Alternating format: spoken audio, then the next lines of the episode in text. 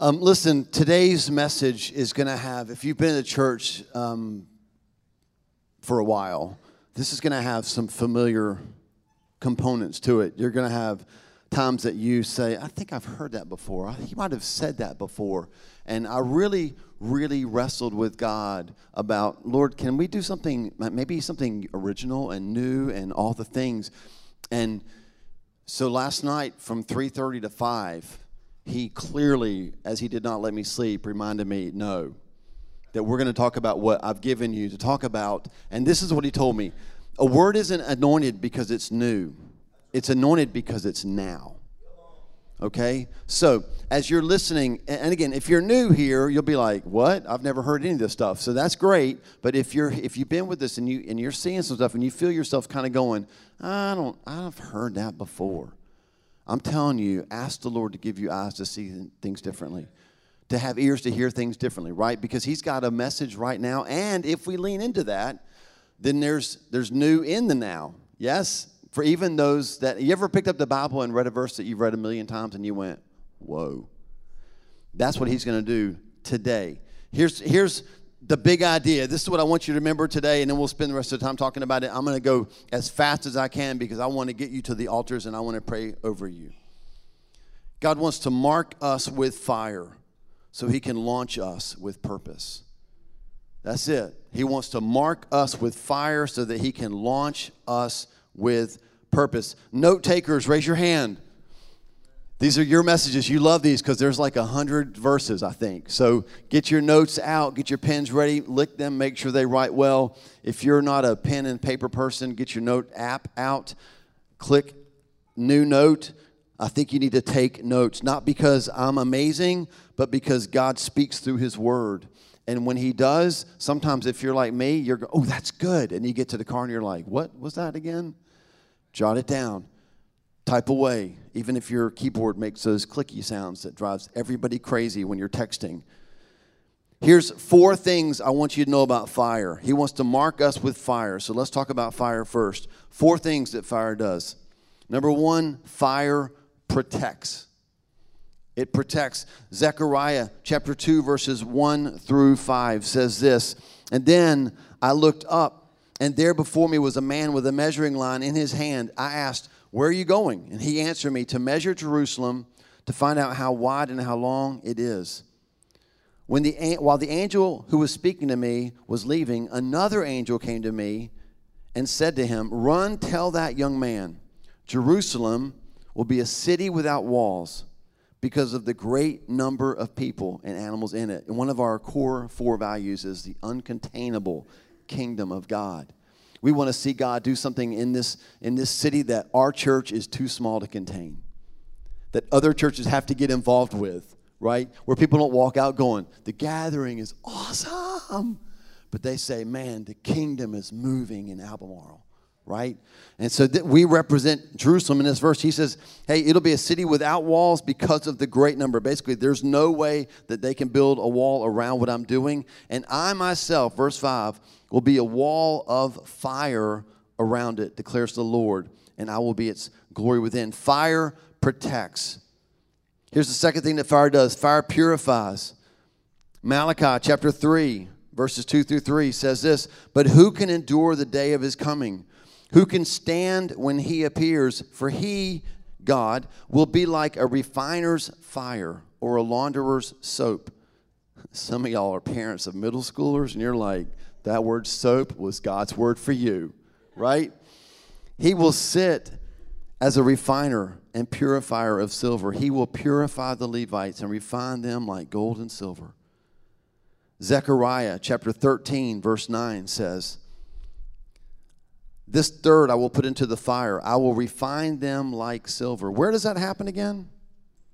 The ring of fire. The ring of fire, right? It happens in the fire.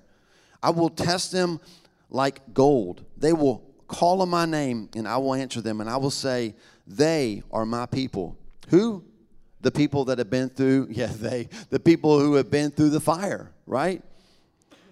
And they will say, The Lord is our God. Fire protects, fire purifies. Right now, y'all are like, This is the fastest Paul's ever preached. He's already on point three. Now, these are all sub points to the introduction. You're fine, though. You're fine. Number three, Fire provokes. Anybody ever touch something hot? Let me see if I can guess what you did. Oh, that feels great. No. Oh, oh, ow, right? Sometimes parents, we scare our kids because they get close to something hot, right? They're like, they learn that invisible air can burn you. we don't even let them touch it. We're just like, get away, wait, wait. Fire provokes, right? It, it causes us to have a reaction. Um, Jeremiah chapter 20, verse 9. But if I say, I will not mention his word or speak anymore in his name, his word is in my heart like a fire a fire shut up in my bones. I am weary of holding it in. Indeed, I cannot. I know this is a broken record for some of y'all, but I say this all the time. The church is weary in America. Do you know why? Because we're holding the word in. Like, if you don't want to be weary, let that fire out. He said, I'm weary because I'm trying to keep it stuffed down in me. The word was never intended to be stuffed down in you for you alone. Lock it up and never let anybody see it. Man, spread the fire. I'm weary from holding in. Fire provokes, heat causes us to move. Unless you're a runner in the South, and then I guess maybe heat can cause you want to sit down. But you know what I'm saying. Right? It provokes. And here's the fourth thing that fire does fire proves. Fire proves, first of all, that God is God.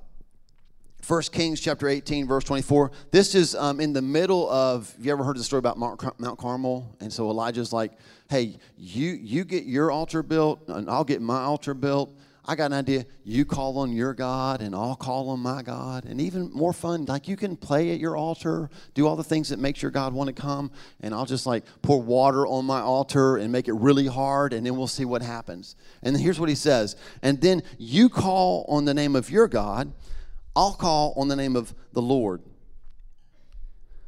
I don't have time to go into this, by the way, but you ever heard this expression? You do you. That's big right now, right?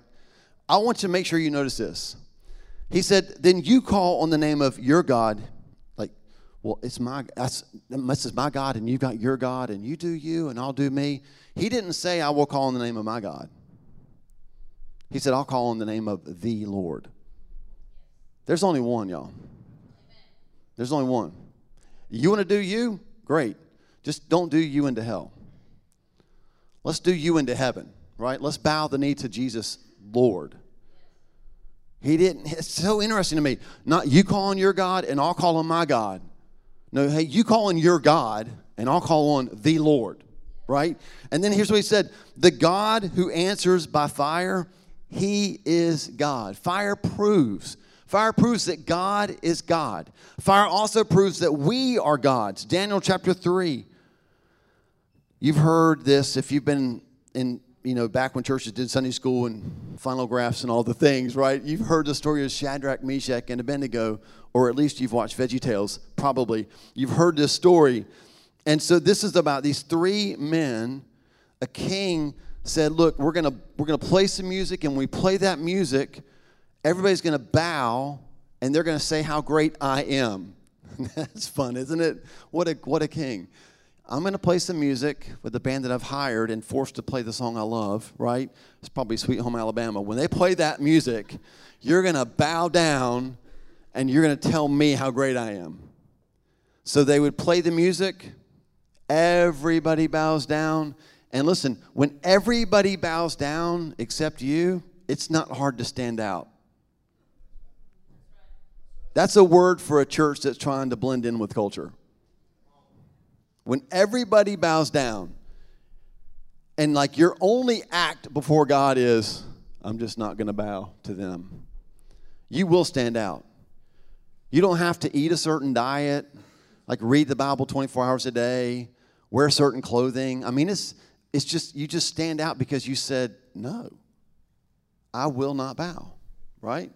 So here's I, the whole story is in Daniel chapter 3. Um, I, I could read the whole thing, but it's, it's a lot of verses. How about if I just highlight these two? Verse 14. Nebuchadnezzar, that's the crazy king with a band that wants people to bow down. Nebuchadnezzar said to them, Is it true? Shadrach, Meshach, and Abednego, that you do not serve my gods or worship the image of gold that I have set up. The image was this really tall statue of Nebuchadnezzar, right? I commission you to build a big me. And he said, Is it true that you will not serve my gods? Now, just make a note of verse 14. Um, they said, No. If you've heard people preach great messages about, but even if he doesn't, right? Like, we will not bow to the image that you have set up. We will worship the Lord. He will rescue us. But even if he doesn't, we still won't bow down, right? They're super respectful. They call him king, the whole deal. But eventually, they get thrown into the fiery furnace. Just giving you the highlights. At some point, the king looks. I don't know how if they had a viewing glass. I don't know how this was done, right? But somehow the people that threw them in the fire died. But somehow the king was able to look in the fire. I don't know. But he looks in the fire and he says to the people, "Wait, I'm not bad at, I'm not that good at math, but like, I thought we threw three people in there, but I see four. And the, the fourth one I see is walking around looking like the Son of God. Well, the reason he looked like the Son of God is because he was, right? Okay? Jesus is in the fire with you, right? Now, be another in the fire, right? Is Jesus. He's the, he's the another. He's in the fire. And he said, I see four people walking around. And so then they, they, they, he says, Get them out, get them out, get them out. Now, the people that got them out didn't die. I don't, it's, it's crazy, right? But they get out and they, they pass the sniff test. The Bible says that nothing smelled like smoke. I'm talking to Southerners that like to have fires in your fire pit, right? I mean, you just start the fire and you got to wash your clothes. You smell like smoke. They didn't smell like smoke. Nothing. Now, verse 14, I just want to make sure you get this. Verse 14, he called them Shadrach, Meshach, and Abednego. Verse 26, he says, He approached them and shouted, Shadrach, Meshach, and Abednego, servants of the Most High God. He didn't call them that before the fire because fire proves. Fire proves that God is God. Fire proves that we are God's. Oh, wait, you're not just anybody, you're servants of the Most High God. And here's the third thing that fire proves it proves that we are trustworthy. 1 Peter 1 6 through 7. Peter writes this In all this you greatly rejoice, though now for a little while you may have had to suffer grief in all kinds of trials. Anybody relate to that? These trials, verse 7, have come so that the proven genuineness of your faith, of greater worth than gold, which perishes even though refined by fire, may result in praise, glory, and honor when Jesus Christ is revealed. The word that's used there, where it says the proven genuineness of your faith, and where it says gold has been refined by fire, the word for refined and the word for proven come from the same Greek word it's dokimatsu. That's fun to say. Sounds like you're ordering Japanese, doesn't it? I'd like the dokimatsu, please. And it means to test, examine, prove, scrutinize to see whether a thing is genuine or not. To recognize as genuine after examination, to approve, to deem worthy. I just want to make sure that you see this the way this is written here What's of greater worth than gold is not your faith, it's your proven faith. I felt like that was going to land differently. Could you sense it? Did you feel that from? I was like pausing there, letting that settle. Your faith is not more precious than gold. Your proven faith is. Because faith is, it comes through the fire, and fire proves that we are trustworthy. We use this illustration a lot. Football season is begun. Yay. My team is, I got a couple teams, they're undefeated. And they've even played games. That's amazing, right? Now, today, the Panthers kick off, and so that could be ruined, but we'll see. What I love about football, or any sporting, sporting illustration, is that the ball is entrusted to somebody who can actually protect it. If it's in football, they're like, don't fumble the ball. I know enough about, I know you're going to think, how does he know this? Because it's hard to tell that I've played football in when I was a kid. Um, but when you carry the ball, you got to have three points of contact. They teach you that all the time. There's the, the front tip of the ball, And then you put the back tip of the ball here, and then your third point is right here in the rib cage. You got to suck it in there and pull in there really hard because people are always hitting it. Why are they hitting it? Because they want the ball to come out of your hands so they can get the ball. So guess who the coach doesn't give the ball to? People who think they're awesome and showboat and hold it out like a loaf of bread. People that fumble every time somebody breathes on them. They don't give the ball to that person. See, our faith has to be proven that we are trustworthy. That when the fires come, we don't go, ooh, ow, ow, ow, ow, drop the ball and run away like little kids. It doesn't mean that we enjoyed the fire, it just means that we understand it, right? It purifies and it proves who we are. We are trustworthy, and our proven faith is more valuable than gold. I believe that God is calling a generation, and we use that word generation. We usually think like, do you mean the, the little kids, the teenagers, the young adults? Do you mean like the people like you, Paul, that have gray hair? Don't even say that out loud. What's wrong with you?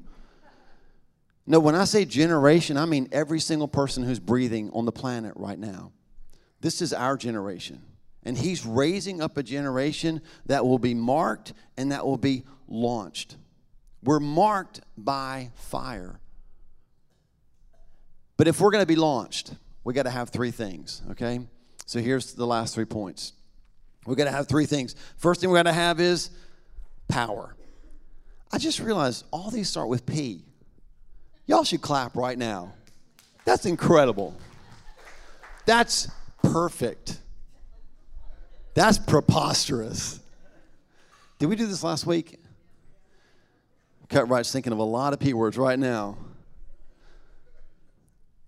potential, pretty, uh, peas. I don't know. So we need three things, okay? We need three things if we're going to be marked and launched. Number one, we got to have power. A couple more verses for you. Acts chapter 1, verse 8. This is the verse that every Pentecostal pastor has to have tattooed somewhere on their body when they are ordained. I'm kidding, y'all. Some of y'all are like, show me. No. Acts chapter, what is wrong with y'all? Acts chapter 1, verse 8 says this, but you will receive power when the Holy Spirit comes on you, and you will be my witnesses in Jerusalem and in all Judea and Samaria and to the ends of the earth. God, we got to have power. And the power is the fire that marks us. The Holy Spirit is that fire that marks us, and He gives us power to do what we just read. I think sometimes what we do is we try to hype ourselves up, right? We try to we try to empower our own selves. And um, anybody, just curious, uh, let's do a quick survey. How many of you get gas when you have half a tank left? Anybody like that? How many of you get gas after the light came on and you drove it long enough to see if the estimator in your car was right. Okay, yeah. Anybody ever gone into single digits? Wow. Anybody ever run out of gas because it was wrong? Okay. Um, I always think of um, Hunter's wedding at the top of the mountain, you know, and I'm driving to it and it's taking me forever to get there and I'm watching my gas gauge and I'm like, I know how many, I've also got the GPS on, so I know how many miles it is. I'm like, oh, I, can, I got this. I've got enough gas to get up to the top of the mountain, do the wedding, come back down the mountain, fill up with gas, right? Because it says right there like 40 miles to empty and it's like 10 miles up. But 10 miles in mountain roads, right? It's like, Mm-hmm. I'm just watching the numbers go down and down and down. And I think I got to the top of the mountain. I might have had like 15 miles to empty. And I was like, well, the good news is I'm here, right? I'll do the wedding. And then the better news is I'm going downhill. I'll just coast. I mean, I literally, there was a gas station at the bottom of the mountain, and I think I pulled in. I was, that was my one single digit moment, right? It's like, whew, I'm glad it was accurate. But we, we, we tend to think like, hey, my car's empty, so what do we not do? We don't like try to fill the car up with stuff that the car already has. We go to the gas station, we get the nozzle out, we take a deep breath because it's going to cost us an arm and a leg. We put that thing in there, we squeeze it, and we don't even watch. It's just painful to watch. I mean, thankfully, prices are coming down a little bit, but it's been crazy. But we get the gas from another source. Are you with me? Some of y'all really practical people, you're like, Paul, you could have just said that. You could have just said that. I'll never get those three minutes of my life back. That's right. That's right. Therapy for you. We, we get the gas from another source. Y'all, the church is, we're so busy trying to empower ourselves. Play that song that really gets us going. Get the really good speaker. Hey, let's start a ministry, but only if we have the best people. We try to empower ourselves. We've got to have power from another source, from an outside source, someone who's not us, and that's the Holy Spirit. Holy Spirit empowers us. He gives us power to do what he called us to do. Now, the second thing we got to have, this is a this is not a fun P word, but we got to have persecution. The church does not talk about suffering today. It's not popular, right? Nobody like flocks to a service about suffering, but we've got to have persecution. If we're going to be marked by fire and launched with purpose, then persecution is what we need to have to get us moving out. Because what does fire do? It provokes. So what I love about this is, um, you ever you ever had a goal? Everybody has goals like say December the thirty first. You're like next year I'm going to, and whatever that is, and you're so gung ho about it, right? And then I don't know, maybe it's I'm going to go to the gym, and somewhere around January second, it all falls apart, right? Like we're so excited about it, but then we just it just falls apart. Or you, are like, I'm this year I'm going to clean out that closet. Right? And then when the family comes for Thanksgiving, you're like, don't open that door. Right? Because you didn't clean it out. You filled it up even more. You found more space in that closet. We, we start so well, we just don't tend to sustain it. And the Holy Spirit is not a starting power, He's a finishing power. He's, fin- he's going to help us finish the race. And so sometimes what we need is we need, we need a little persecution to get us moving. What I, what I think is crazy about Acts chapter 1 8 and Acts 8 1 is that sometimes I find myself saying, Man, God, it would be easier to follow you if I had just lived during the Bible. You ever have you ever said that? If I if I could have just been one of the twelve, if I could have just seen Jesus like literally heal a body, I would never have doubts.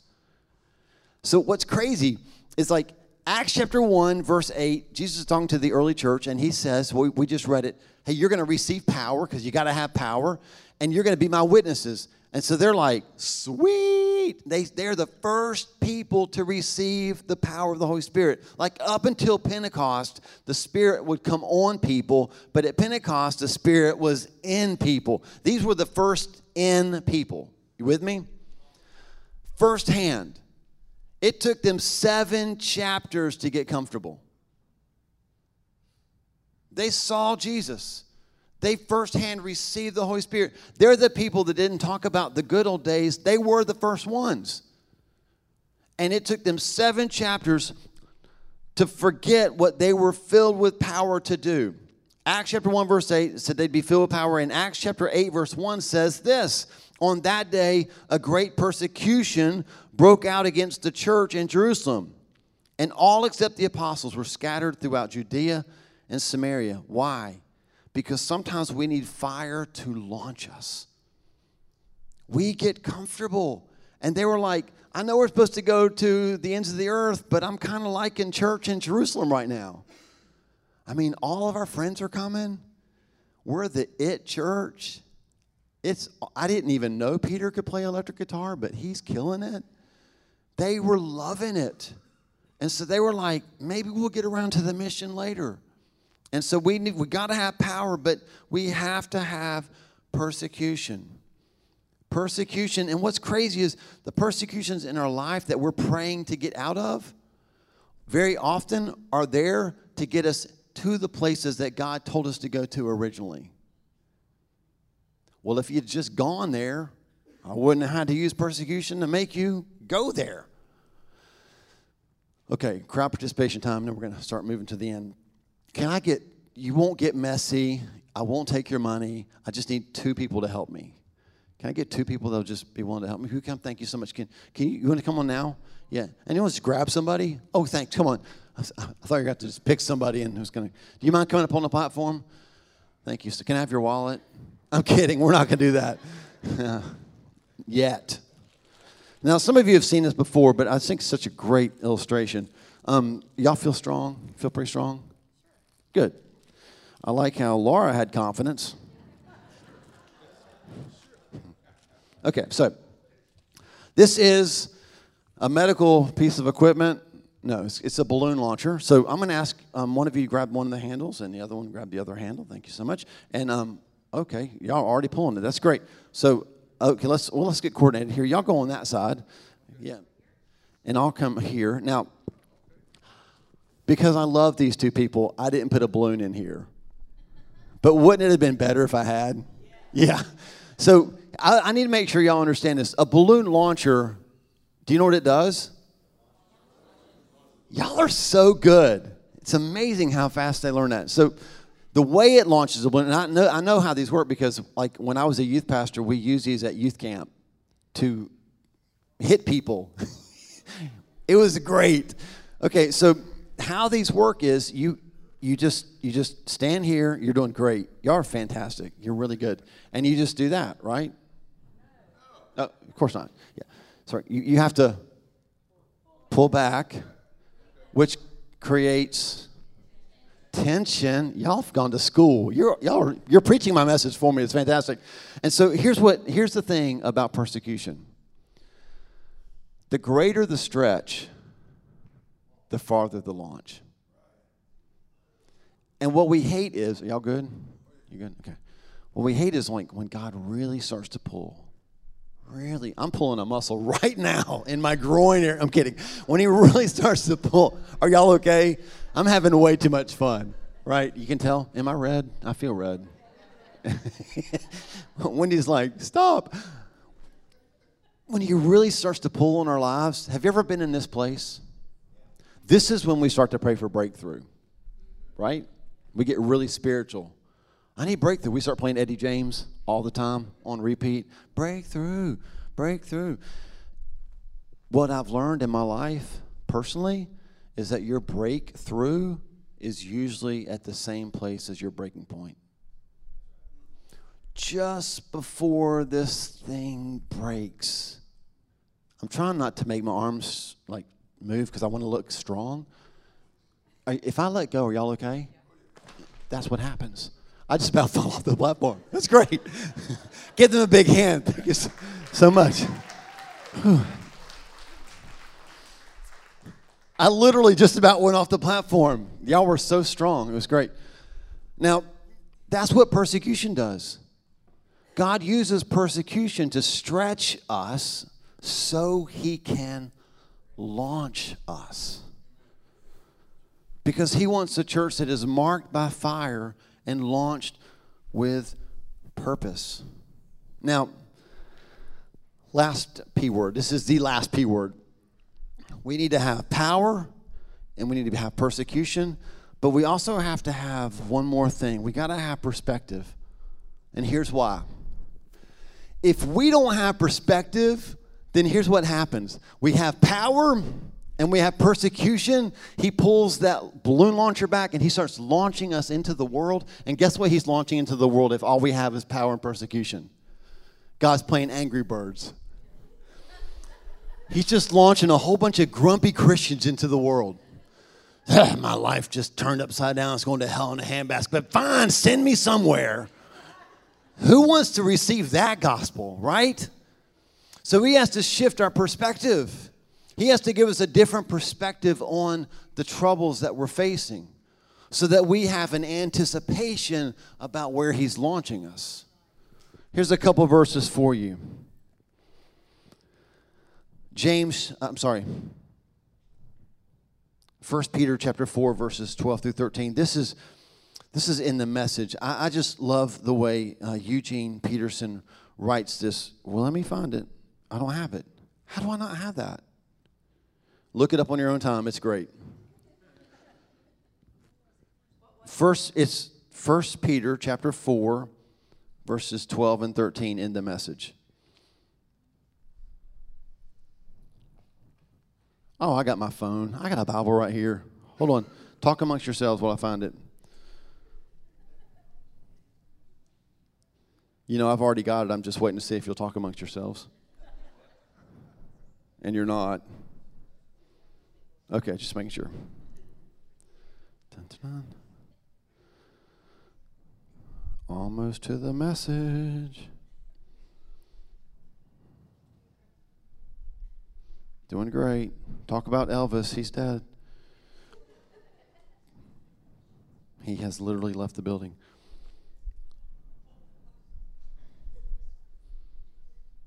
Okay, here we go. Found it. Here's what he says about persecution and perspective on it. Friends, when life gets really difficult, don't jump to the conclusion that God isn't on the job. Instead, be glad that you are in the very thick of what Christ experienced. This is a spiritual refining process with glory just around the corner.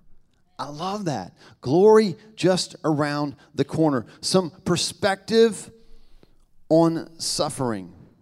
James chapter 1, verses 2 through 4 says this Consider it pure joy. How much joy? Pure joy. Whenever you face trials of many kinds, because you know that the testing of your faith produces perseverance. Let perseverance finish its work so that you may be mature and complete, not lacking anything. Second Corinthians chapter 4 verse 17 says, "For our light and momentary troubles are achieving for us an eternal glory that far outweighs them all."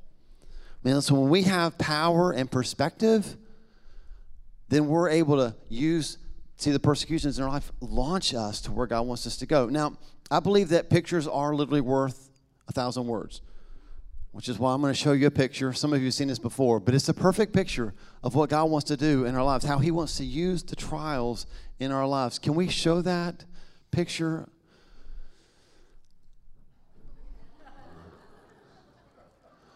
So there's, there's a lot to focus on in that picture, but I want you to notice the cat. That cat has been in that boat, and that cat wanted to get out of that boat that cat is free, right? That cat has been launched into its destiny. I have no doubt about it. And listen, when we have the right perspective on the troubles that we face, when we recognize that, hey, God's using these troubles to purify me, to refine me, and He's going to launch me with His message on purpose to a generation that needs it, then we'll be like that cat. Whee! Send me, God. Send me, God. Launch me wherever you want to go. Luke chapter 10, verse 2. And if the band can come, we're going to start wrapping up. I mean, even if the band doesn't come, we're still going to wrap up.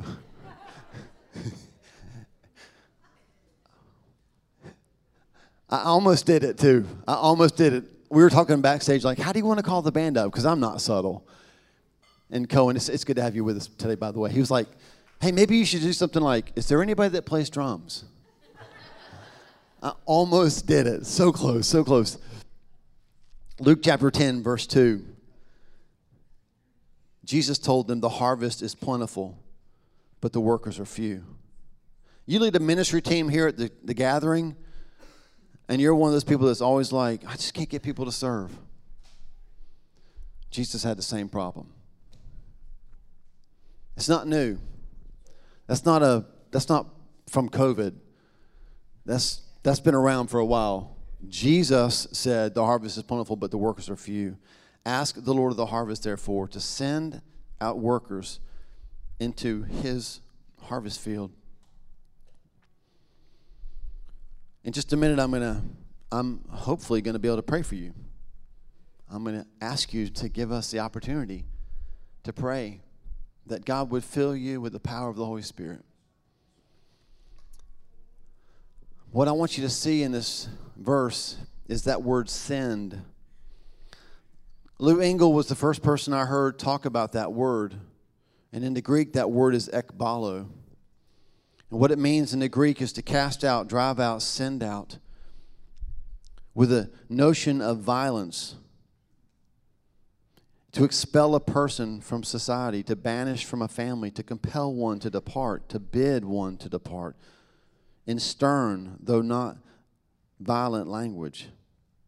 As employed, so employed that the rapid motion of the one going is transferred to the one sending forth to command or cause one to depart. It's not, can I get a volunteer? Can we please, please, please, we just need somebody that calls themselves a Christian to do the nursery. Love the little children like Jesus. Oh, hey. I saw a I saw, the light went away I was like, what is happening right now? Like, I thought, God, you've answered my prayer. Are you here to serve in the nursery? You want to say something? Oh. I'm not used to that. That scared me. That's great. That's great. That's great. You just stay right there the rest of the service. we beg people to do what Jesus wants to drive you to do. You know why we pray? We pray so that He'll ekbalo you and me. This is the same word that's used when Jesus drives out demons. And, and the other night, I was sharing this at a church, and Wendy, Wendy, we got in the car, and she was like, You know what I realized while you were talking? She said, I pictured cornhole. No, did I say cornhole? You did. And I was like, So while I was preaching, you were thinking about cornhole. Sinner, right? She was like, No, no, check this out. Like, and I think what she was trying to say in a nice way was not when you play cornhole, Paul, but I thought about David David Williamson because he's a he's amazing. Uh, DJ's pretty good. Like we got some pretty decent cornhole players, but like these these people can they can launch a cornhole bag thing, and it actually lands where they want it to go.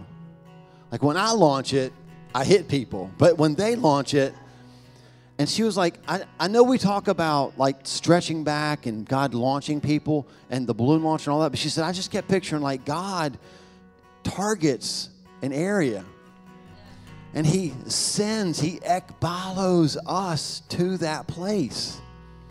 And that's what he wants to do with this church. He has a place for you. He wants to ekbalo you. I've been praying for weeks that in encounter he would mark us with fire and he would launch us with purpose. And this morning I want to have the opportunity to pray that he would mark you with fire. Fill you with to the point that you like the apostle Paul would say, the love of Christ compels me. I've got to serve. I've got to go. I must speak about Jesus. I'm compelled by his love. Nobody's making me do it. I'm not trying to score points. I have to, I have to go marked by fire, launched with purpose.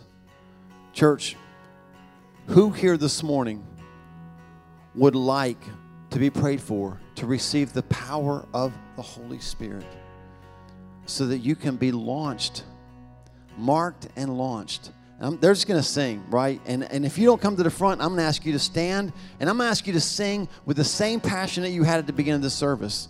And we're just going to take the time to pray for people that want to be prayed for. We're going to ask God just to mark them with fire, fill them with the power of the Holy Spirit so they can be launched by Him to the purpose that He has for them. We're not going to be in a rush. The food will be there when it's over. We're just going to take some time and just minister to one another at the altar.